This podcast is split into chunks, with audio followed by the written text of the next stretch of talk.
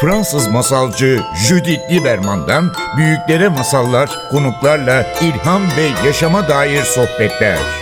Masal Buya başlıyor.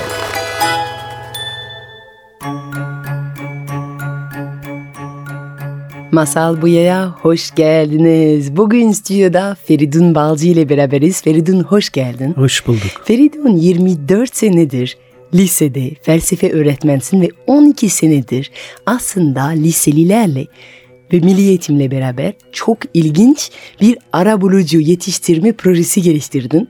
Ve bu sene şu an önümde çok değişik yeni bir kitap var.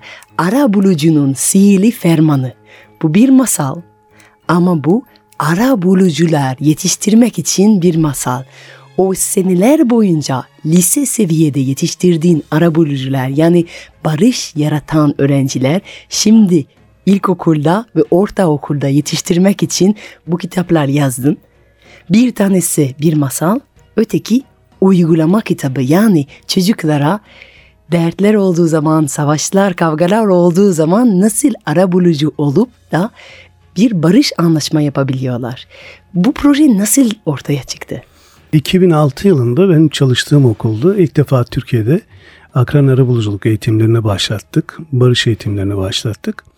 12 yıllık süreçte öğrencilerimiz kendi yaşadıkları sorunları kendi okuldaki odalarına gidip aldıkları eğitim sonucunda kendileri çözdüler. Arabulucuların desteğiyle çözdüler. Şimdi hemen soracağım. Yani o liseliler ne tür sorunlar yaşıyorlar? Yani birkaç örnek verebilir misin? Evet tabii verebilirim. Liseliler aslında yetişkinlerden çok farklı sorunlar yaşamıyorlar. Benzer sorunlar yaşıyorlar.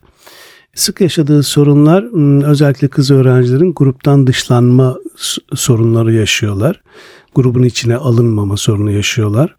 Onun dışında duygusal ilişkilerini yönetememekten kaynaklı yaşadıkları sorunlar var kız erkek ilişkilerinde e, ilişkilerini yönetemiyorlar. E, ilişkileri bittikten sonra e, her iki tarafın yakın arkadaşları e, üzerinden dedikodular dolanıyor ve çeşitli sorunlar yaşayabiliyorlar.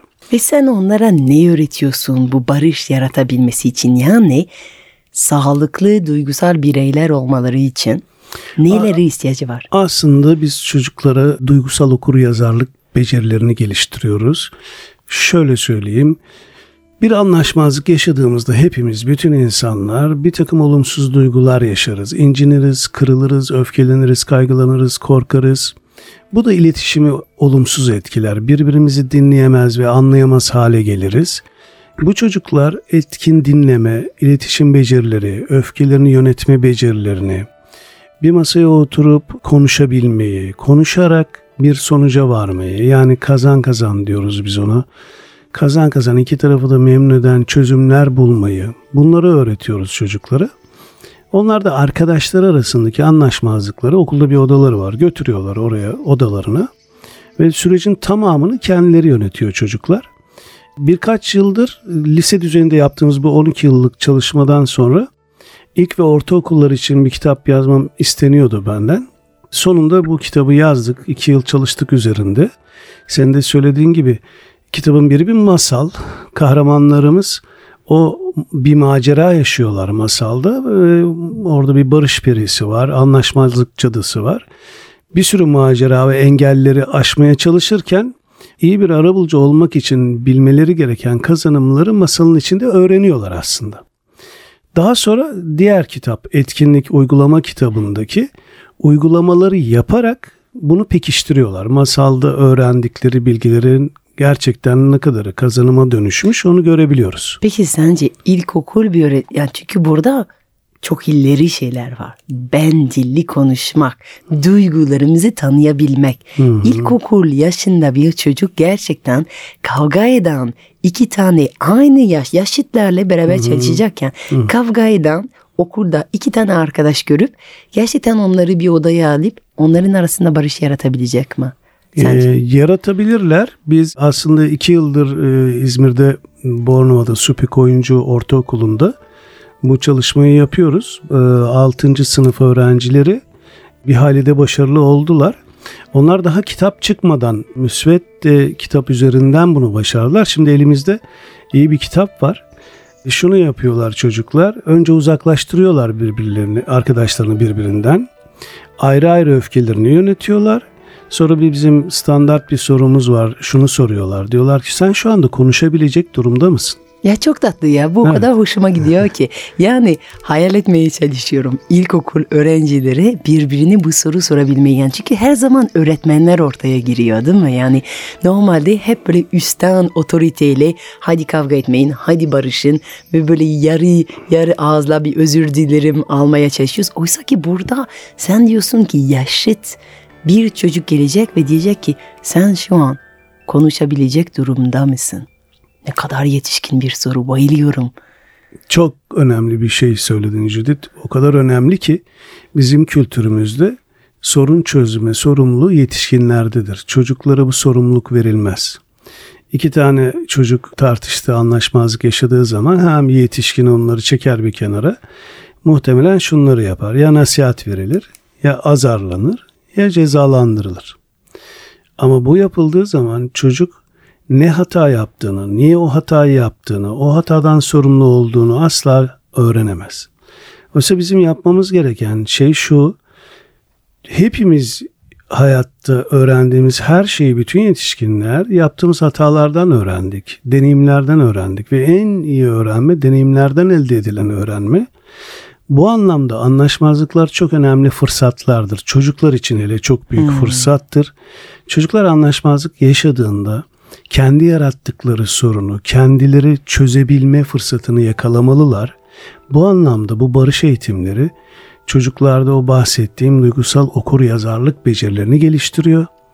Çocuk kendi yaşadığı soruna kendisi çözüm bulmaya çabalıyor. Akranının desteğini desteğini alarak bir çözüm bulmaya çabalıyor. Ben çocuklar aşı oluyorlar diyorum. Yani Evet. aşı nasıl seyreltilmiş mikrobun verilmesi ise çocukluk yaşlarında yaşadıkları anlaşmazlıkları kendileri çözmeye çalıştıklarında deneyim kazanıyorlar, yaptıklarının sonuçlarını görüyorlar, sorumluluk almayı öğreniyorlar ve duygularını yönetmeyi öğreniyorlar. Biz yetişkinler onlara nasihat vererek onlarda herhangi bir davranış değiştiremediğimizi ne, ne yazık ki kabul etmiyoruz hala nasihat vermeye devam ediyoruz. Evet ve aslında birçok yetişkinler zaten burada öğretilen şeyler yapmaya bilmeyebilir zaten. Yani bizde o kadar barış yaratmaya konusunda gelişmemişiz. Zaten o yüzden belki ebeveynlere de öğretmenlere de zaten eğitim veriyorsun. Ve orada çok ilgimi çeken bir şey. Etkinlik kitabında bir sürü etkinlikler çocuklara farklı bir bakış açısından bakmaya öğretiyorsun. Örneğin küçük bir resim var. Evet. İki kişi farklı Evet, evet, yani bu evet. e, insanları görebilmesi için bir yol var. İki Evet. kişi yolun öteki tarafında ve Evet. biri diyor ki sen ne yapıyorsun yolun öteki tarafında? Evet. Öteki diyor ki esas sensin yolun öteki tarafında olan. Veya böyle bir resim bakıyoruz, ters bakıyoruz kitaba. Aa, bambaşka bir şeyler görüyoruz. Yani bu barış yaratabilmek için önemli bir şey mi? Bakış açısı değiştirebilmek. Çok çok çok önemli bir şey. Ee, insan özne, tek biricik varlık. O yüzden de evreni biz öznel algılıyoruz. Hepimiz kendi gözlüklerimizden algılıyoruz evreni. Bir anlaşmazlık yaşandığı zaman da mesela Judith senle benim aramda bir anlaşmazlık yaşandı. O anlaşmazlığı benim algılamam farklı, senin algılaman farklı. Ve ikimiz çok haklı olduğumuzu düşünüyoruz değil mi? Kesinlikle doğru söylüyorsun. Ben kendi penceremden baktığım resmi o kadar net görüyorum ki haklı olmamam mümkün değil. Sen de kendi pencerenden baktığın resmi o kadar net görüyorsun ki haklı olmamam mümkün değil. Oysa eğer sen benim gördüğüm resmi görsen, ben senin gördüğün resmi görsem o zaman şöyle oluyor. Biz arabuluculuk masasında bunu çok yaşıyoruz. Hmm, ya aslında ben de hata yapmış olabilirim. Evet. Bunu söylüyoruz. İşte buna empati diyoruz. Yani arabulucunun yaptığı zaten şu. İki kişinin iletişimini sürekli kılmak, birbirlerini dinlemelerini sağlamak ve sonuç olarak empati kurmalarını sağlamak ve arabulucu çözüm üretmiyor. Son sorusu da nasıl bir çözüm üretirsiniz bundan sonra böyle bir anlaşmazlık yaşamamak için diye soruyor. Çözümü de taraflar üretiyorlar. O yüzden söylediğin o öznel algılama çok önemli. Biz kitabımızda onu e, geniş bir yer verdik. Bir anlaşmazlık yaşandığında şunu düşünmeliyiz. Acaba karşı taraf benim göremediğim neyi görüyor ki bu kadar haklılığında ısrar ediyor. Ben ona şunu diyorum. Karşı tarafın gördüğü resmi merak etmelisin. Ay çok güzel. Bence gerçekten dünya değiştiren bir soru aslında. Yani ne zaman ki bir yanlış anlaşma var, ne zaman ki bir insana sinir oluyoruz. Biz yetişkin çocuk herkes merak edebilir miyiz? Acaba görmediğim ne görüyor? Onun penceresinden nasıl görünüyor yani değil mi? Çok çok çok önemli bir şey söylüyorsun Judith. Eğer sadece bunu yapabilsek belki arabulucuya ihtiyaç duymadan kendimiz müzakere etmeye başlayacağız. Sözel şiddete, duygusal şiddete başvurmadan, fiziksel şiddete başvurmadan müzakere ederek kendimiz belki çözebileceğiz. Sadece buna dikkat etsek. Ama tabii ki aynı zamanda burada bir tane proses var çok önemli olan. Sen diyorsun ki okullarda özel bir oda yaratıyoruz ve bu ara bulucular aslında biraz tanıklık veriyorlar. Yani bu iki sorun çözmeye çalışan insanlara yani çözüm vermiyor, nasihat vermiyor, ceza vermiyor. Sadece biraz tanıklık veriyor. Aynen öyle. Aynen öyle. Eğer onlar kendi başlarına masaya otursaydılar olayı anlatırken yeniden öfkelenebilirdiler. Birbirlerinin resmini göremedikleri için o haklılıklarına odaklanıp tekrar birbirlerine hakaret edebilirler. Sözel şiddet, fiziksel şiddet uygulayabilirler. Arabulucu kuralları uyguluyor. Birbirinin sözünü kesmeden dinlemesini sağlıyor. Doğru bilgiler vermelerini sağlıyor. Öfkelenmeden konuşabilmelerini sağlıyor. Aslında arabulucu bir kolaylaştırıcı orada. Taraflar yine kendileri müzakere ediyorlar. Arabulucu dediğin gibi onlara tanıklık ediyor. Onların müzakerelerini güvence altında tutuyor. Ve önemli olan bu yani bence. Senin kitabında birkaç örnekler veriyorsun. İlkokulda olan kavgalar. Çünkü düşünebiliriz yani öfke kontrolü 5 yaşında 7 yaşında bir çocuk için ne kadar önemli. Ama tabii ki bu ilkokuldaki küçücük kavgalar. Kalemim izin istemeden almış. İşte e, öğretmenime böyle bir şey yaptı oysa ki bu benim cevabımdı. Bu arkadaş da o görüşüyor oysa ki ben bu arkadaşı sevmiyorum. Bunlar genellikle bize küçücük kavgalar gibi görünüyor ama bu çocuklar için çok önemli konular ve onları bile şimdi çözebiliyorlarsa daha neler neler çözebilen yetişkinler olarak büyüyecekler. O yüzden çok önemli bir süre 7 yaşında 6 yaşında bir çocuklara bunları aşılayabiliyorsak o yüzden bizi dinleyen bir kişi şu an evinde bir çocuğu var. Şu an ne öğretebilir ya da neyi tefşik edebilir ki onu da çocuğu sorunları çözebilen bir çocuğu olarak büyüsün. Biz e, derneğimizde annelerle çocuklar arasında yaşanan anlaşmazlıklar için e, yetişkinlere, annelere ve babalara e, aile eğitimleri, müzakereci aile eğitimleri veriyoruz. Buradaki anne babalar e, bu kitaptan Arabulucu'nun Sihirli Fermanı'ndan ve etkinlik kitabından evlerine götürüyorlar, çocuklarını okutuyorlar. Kendileri de kitabı okuyorlar. Çocuklar bu etkinlikleri yapıyorlar ve annesiyle bir sorun yaşadığı zaman nasıl müzakere edeceğini öğreniyor çocuklar. Peki var mı bu akşam uygulanabileceğimiz bir şey? Yani ne öğretsek çocuklarımıza bu akşamda bir, bir fayda etmiş olur? Mesela öfke yönetimini öğretebiliriz. Bu akşam şunu deneyebilirler. İşte kitabımızda bunun basamakları anlatılıyor. Kısaca ben sıralayayım. Öfkelendiğimizde ilk yapacağımız iş iletişimi kesmek. Konuşmamak gerekiyor. İkinci yapacağımız iş kişiden uzaklaşmak. Uzaklaştık. Sonra kitabımızda öfke yönetimi var. Öfke yönetimini yapmak, nasıl yapılacağı anlatılıyor. Öfkeyi yönettik. Sakinleşip sakinleşmediğimizi kontrol etmek için yine bizim standart bir sorumuz var. Ben konuşabilecek ve dinleyebilecek durumda mıyım? Bunu cevaplamak. Çok evet önemli cevabı. bir soru yani evet, çok önemli bir soru. Evet cevabı veriyorsak, sakinleştiysek bu sefer gidip diyelim ki çocuğumuzla anlaşmazlık yaşadık. Çocuğumuza da sormak. Sakinleştin mi? Şu anda konuşabilir miyiz? Konuşabilecek durumda mısın? Ondan da evet cevabı aldıktan sonra bizim kitabımızda basamak basamak nasıl müzakere edilecek, nasıl arabuluculuk yapılacak yazıyor. O basamakları uygulamak. Tamam. Çok teşekkür ederim Feridun. Gerçekten bunları geldin ve bize anlattığın için ve bu çok değerli Arabulucunun Sihirli Fermanı kitabı için.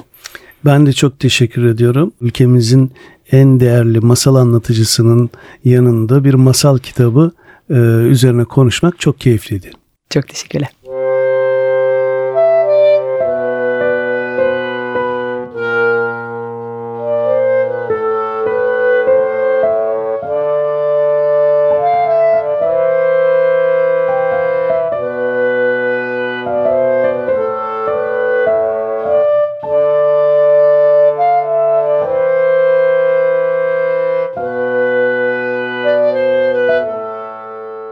Mali'de Dogo bölgesinde bir tepe. Bu tepenin üstünde de küçük bir köy vardı. Bir gün elinde bir fotoğraf makinesi, diğerinde defteriyle bir ziyaretçi geldi köye. Ve evlerin arasında dolaşarak sorular sorup birkaç saat sonra da gitti. Bu ziyaretçi çok iyi bilinen bir seyahat rehberin yazarıydı. Evine döndüğünde tepenin üstündeki köy hakkında kitabında şöyle yazdı.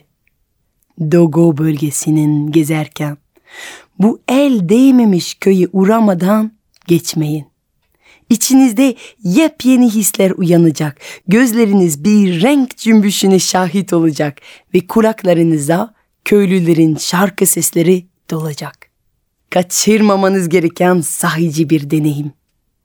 O günden sonra otobüsler dolusu turist fotoğraf makineleriyle köye geldi. Tepe çok dik olduğundan otobüsler aşağıyı park ediyor, turistler de tepeye tırmanıyor. Bu ziyaretler böyle aylar sürdü. Sonunda yaşlı bir adam tepeye çıkan yolun ortasında bir çadır kurdu. Ve orada torunuyla birlikte tepeye inip çıkan ziyaretçileri zencefil çayı vermeye başladı. Bir gün bir ziyaretçi çadırda mola verip bir çay söyledi. Yaşlı adam fincanı getirince orada geçirdiği gün hakkında konuşmaya başladı. Ne büyük bir zaman kaybı. Buraya gelmek için kilometrelerce yol kat ettim ama hayal kırıklığına uğradım. O yazar bu köyde ne görmüş acaba? Benim tek gördüğüm okula gitmek yerine ailelerinin gözetiminden ilgisinden uzak başıboş gezinen yaramaz çocuklar oldu. Bir düşünsenize zavallı çocukların ayakkabıları bile yok. Kimse cama basarlar veya tırmandıkları o ağaçlardan düşer diye endişelemiyor. Anneler nerede anlamadım. Eh kadınlar evlerini gösterdikleri özen de çocuklarına gösterdiklerinden fazla değildi. Mutfaklara girip çıkan, tabaklara basan, her yere mikrop saçan tavuklar ortalıkta dolaşırken bu şişman kadınlar pencerelerde evden diğerini bağıra bağıra dedikodu yapıyorlardı. Ya erkekler? En azından onlar köyü çekip çevirmek için bir çalışıyordur diye düşündüm ama nerede? Bütün günlerini bir ağacın altına oturup hiç çözemeyecekleri dünya meselelerini konuşarak geçiriyorlar. Bütün dünyanın soruları için çözümleri var ama kendi köylerindeki sorun için yok. Yaşlı adam onu dinledi ve fincanını duman tüten zencefil çayıyla tekrar doldururken başını sağladı. Haklısın, haklısın. Daha bir hafta geçmiş geçmemişti ki başka bir ziyaretçi çadıra geldi. Yaşlı adamın yanında oturdu ve o fincanını doldururken konuşmaya başladı. Sağ ol amca. Bu çay geçirdiğim günün üzerinde çok iyi geldi. Ne güzel bir köyde yaşıyorsunuz. Sokaklarda dolaşıp çocukların oyunlarını izlerken içim açıldı. Köyünüzün çocukları çok neşeli ve özgür. Günlerini sınıflara kapanıp öğretmenlerin söyledikleri ezberleyerek geçiren bizim çocuklarımıza hiç benzemiyorlar. Burada çocuklar her şey kendi deneyimlerinden ve oyunlarından öğreniyorlar. Ne kadar da cesurlar. Nasıl da o ağaçlara tırmanıyorlar. Tabi kendilerine güveniyorlar çünkü etraflarındaki yetişkinler onlara güveniyor. Kimse benim ülkemdeki bazı anne babalar gibi aşırı korumacı bir tavırla tepelerinde dikilmiyor. Aslında ayakkabıları bile yok. İşte bu harika. Çocukların toprakla temasını kesmemek gerek. Bu arada bedenleriyle barışık o kadınlar, o sağlıklı, dolgun, güzel kadınlar evlerinde çalışıyor. Ama tecrit edilmiş ve yalnız değiller. Tam tersinde. Sürekli pencerelerden komşularıyla şakalaşıp konuşuyorlar. Köylerinde ne olup bittiğini konusunda her zaman meraklı ve ilgililer. Köyde kimsenin özel mülk sahibi olmak için bir endişesi yok gibi. Tavuklar bile serbestçe dolaşıp yumurtlarını bir mutfağa veya ötekinde bırakıyorlar. Veya civciv çıksın diye dışarıya yumurtluyor.